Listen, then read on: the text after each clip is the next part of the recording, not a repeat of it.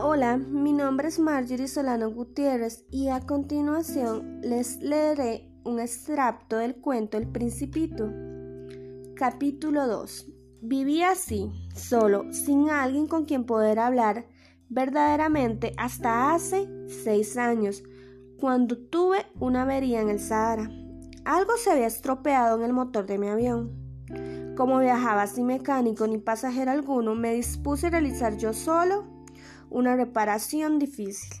Era para mí cuestión de vida o muerte, pues apenas tenía agua pura como para ocho días.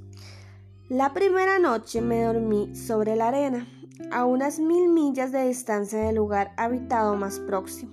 Estaba más aislado que un náufrago en medio del océano.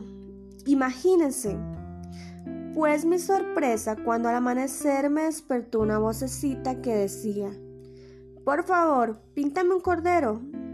Le respondí, ¿eh? Sí, píntame un cordero.